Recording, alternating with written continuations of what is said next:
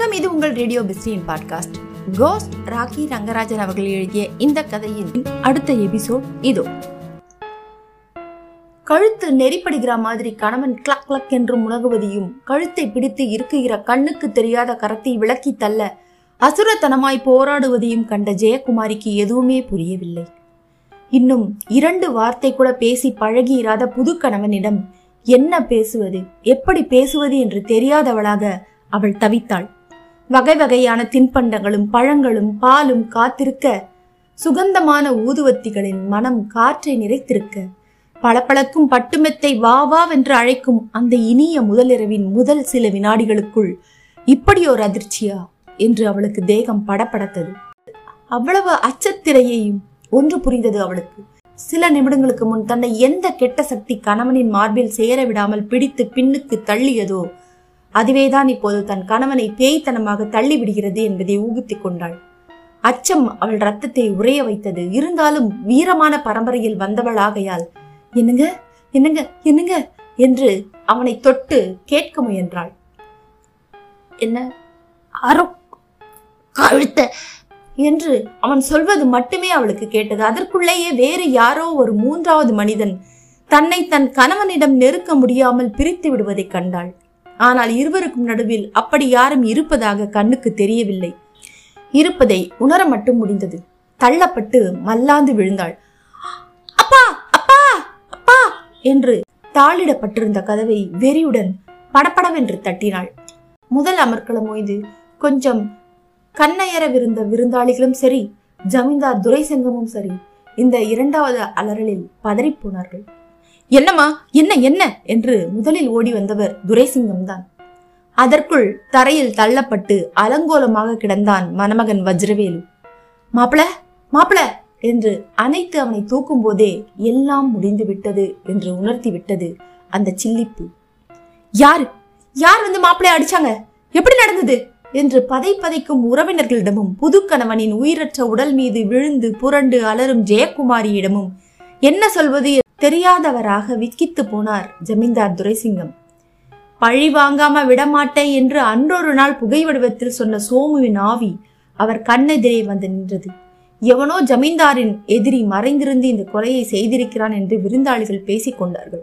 வடிவேலன்குடி ஜமீனின் பரம்பரை விரோதிகளான இன்னின்ன ஜமீனை சேர்ந்தவர்கள் இப்படி செய்திருக்கலாம் என்று ஆளுக்கு ஒரு விதமாய் பேசினார்கள். துரைசிங்கம் எதையும் மறுக்கவில்லை. அவருடைய உள்மனதுக்கு மட்டும் புரிந்துவிட்டது.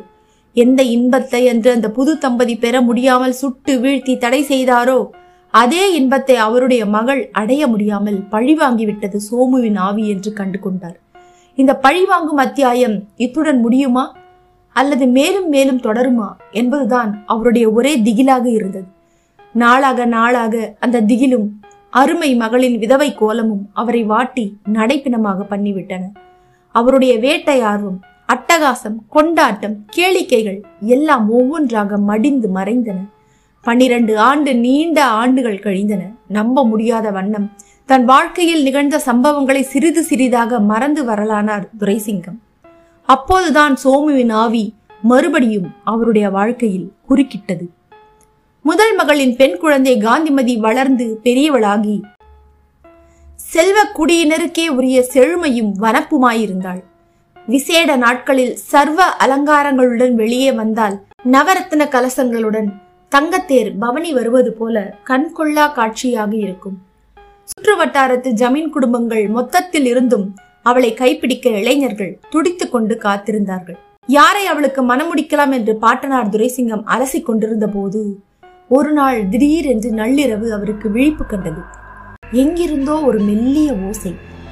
என்ன சத்தம் என்று கவனித்தார் வேட்டைக்காரர் ஆகையால் எது எப்படி ஓசைப்படுத்தும் என்பது அவருக்கு நன்கு தெரிந்திருந்தது. இந்த சத்தம் ஆந்தையின் அலறல் என்று கண்டு கொண்டார்.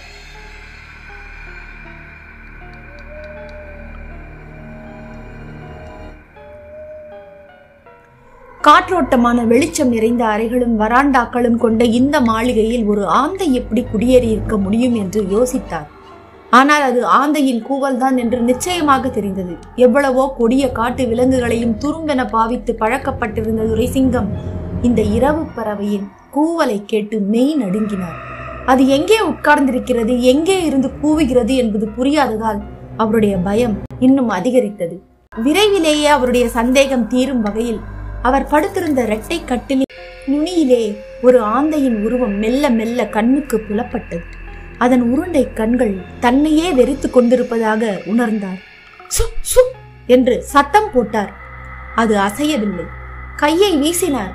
வெறும் காற்றை வெட்டுகிற மாதிரிதான் இருந்ததே தவிர எதையும் அடித்த மாதிரியான உணர்வு அவருக்கு ஏற்படவில்லை. கட்டிலின் நுனியில் அவரையே பார்த்தபடி வெகு நேரம் உட்கார்ந்திருந்த ஆந்தை போதுமான அளவு அவரை பயமுறுத்தி ஆகிவிட்டது என்ற திருப்திப்பட்டது போல தானாகவே மறைந்து விட்டது ஜமீன்தார் துரைசிங்கம் சோமுவின் விளையாட்டு மறுபடி ஆரம்பமாகிவிட்டது என்று புரிந்து கொண்டார்.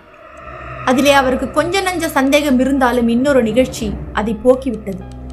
அரண்மனை மேல் தளத்தில் அவருடைய சயன அறை இருந்தது. அங்கிருந்து சாளரத்தின் வழியே பார்த்தால் தொலைவில் ஒரு சிறிய மலை அருவி தெரியும்.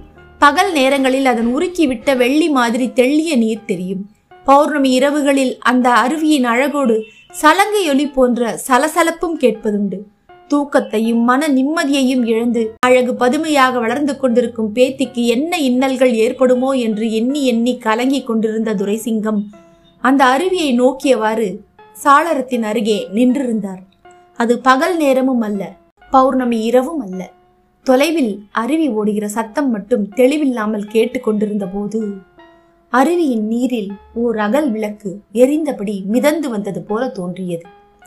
பக்கத்து கிராமத்தில் ஏதாவது திருவிழா நடக்கிறதோ என்று யோசித்தார்.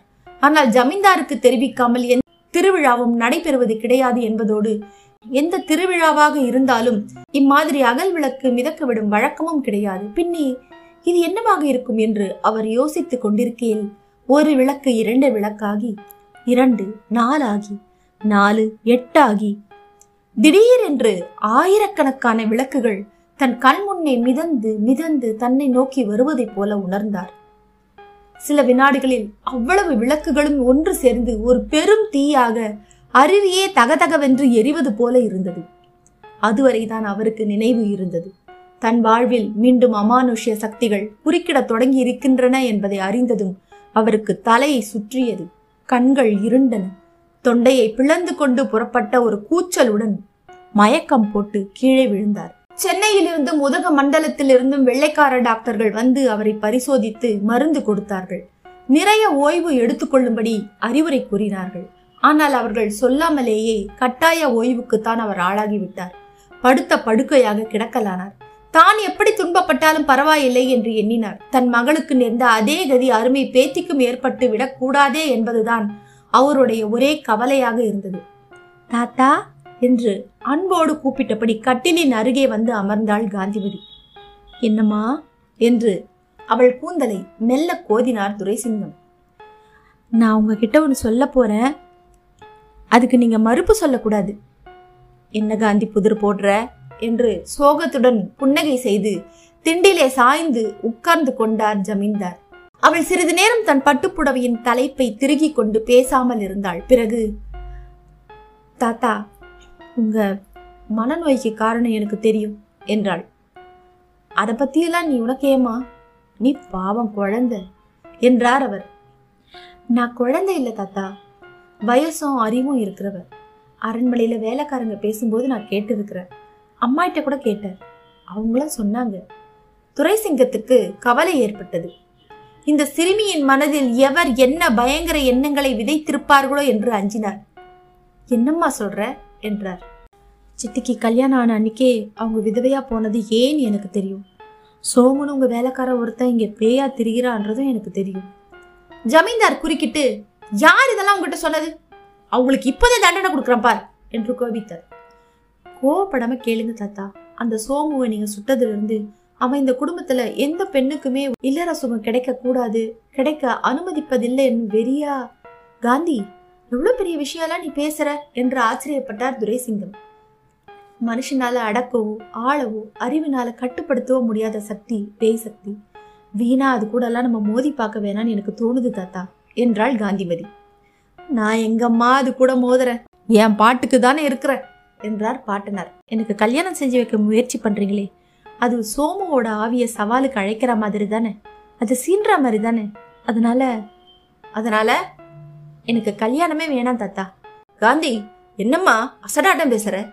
என்று கடிந்து கொண்டார் துரைசிங்கம். ஆனால் காந்திமதி ஒரு முடிவுக்கு வந்து விட்டாள். ஆமா தாத்தா. எனக்கு நீங்க கல்யாணம் செஞ்சு வைப்பானே. நானும் சித்தி மாதிரி ஒரு அவல வாழ்க்கை வாழ்வானே.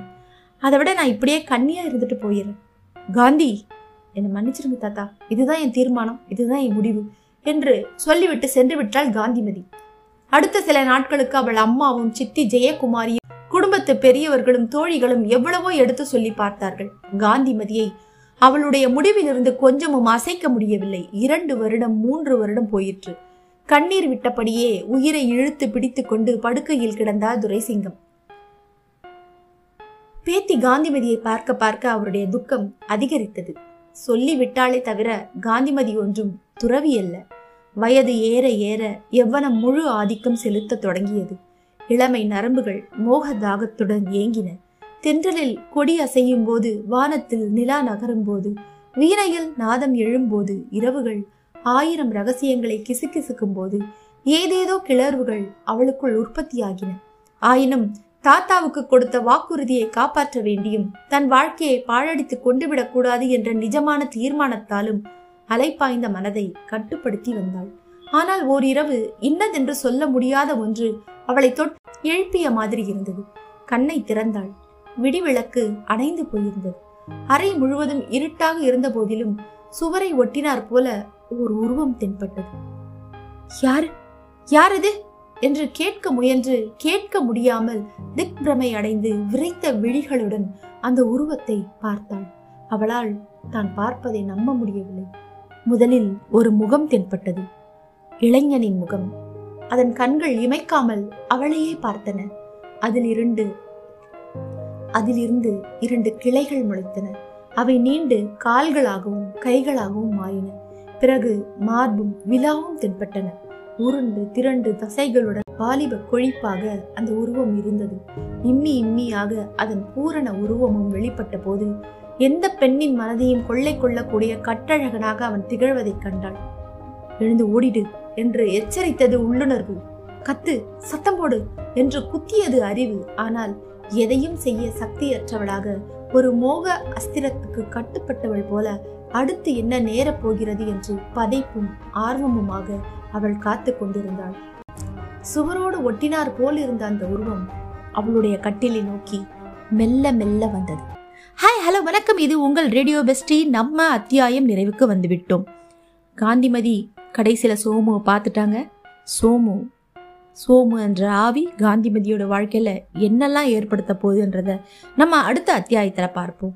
அதுவரை உங்களிடமிருந்து விடைபெறுவது உங்களுடைய ரேடியோ பெஸ்டி. உங்களுடைய ஃபீட்பேக்ஸை radio bestie one at Gmail dot com என்ற முகவரிக்கு நீங்கள் எழுதுங்க. நன்றி வணக்கம்.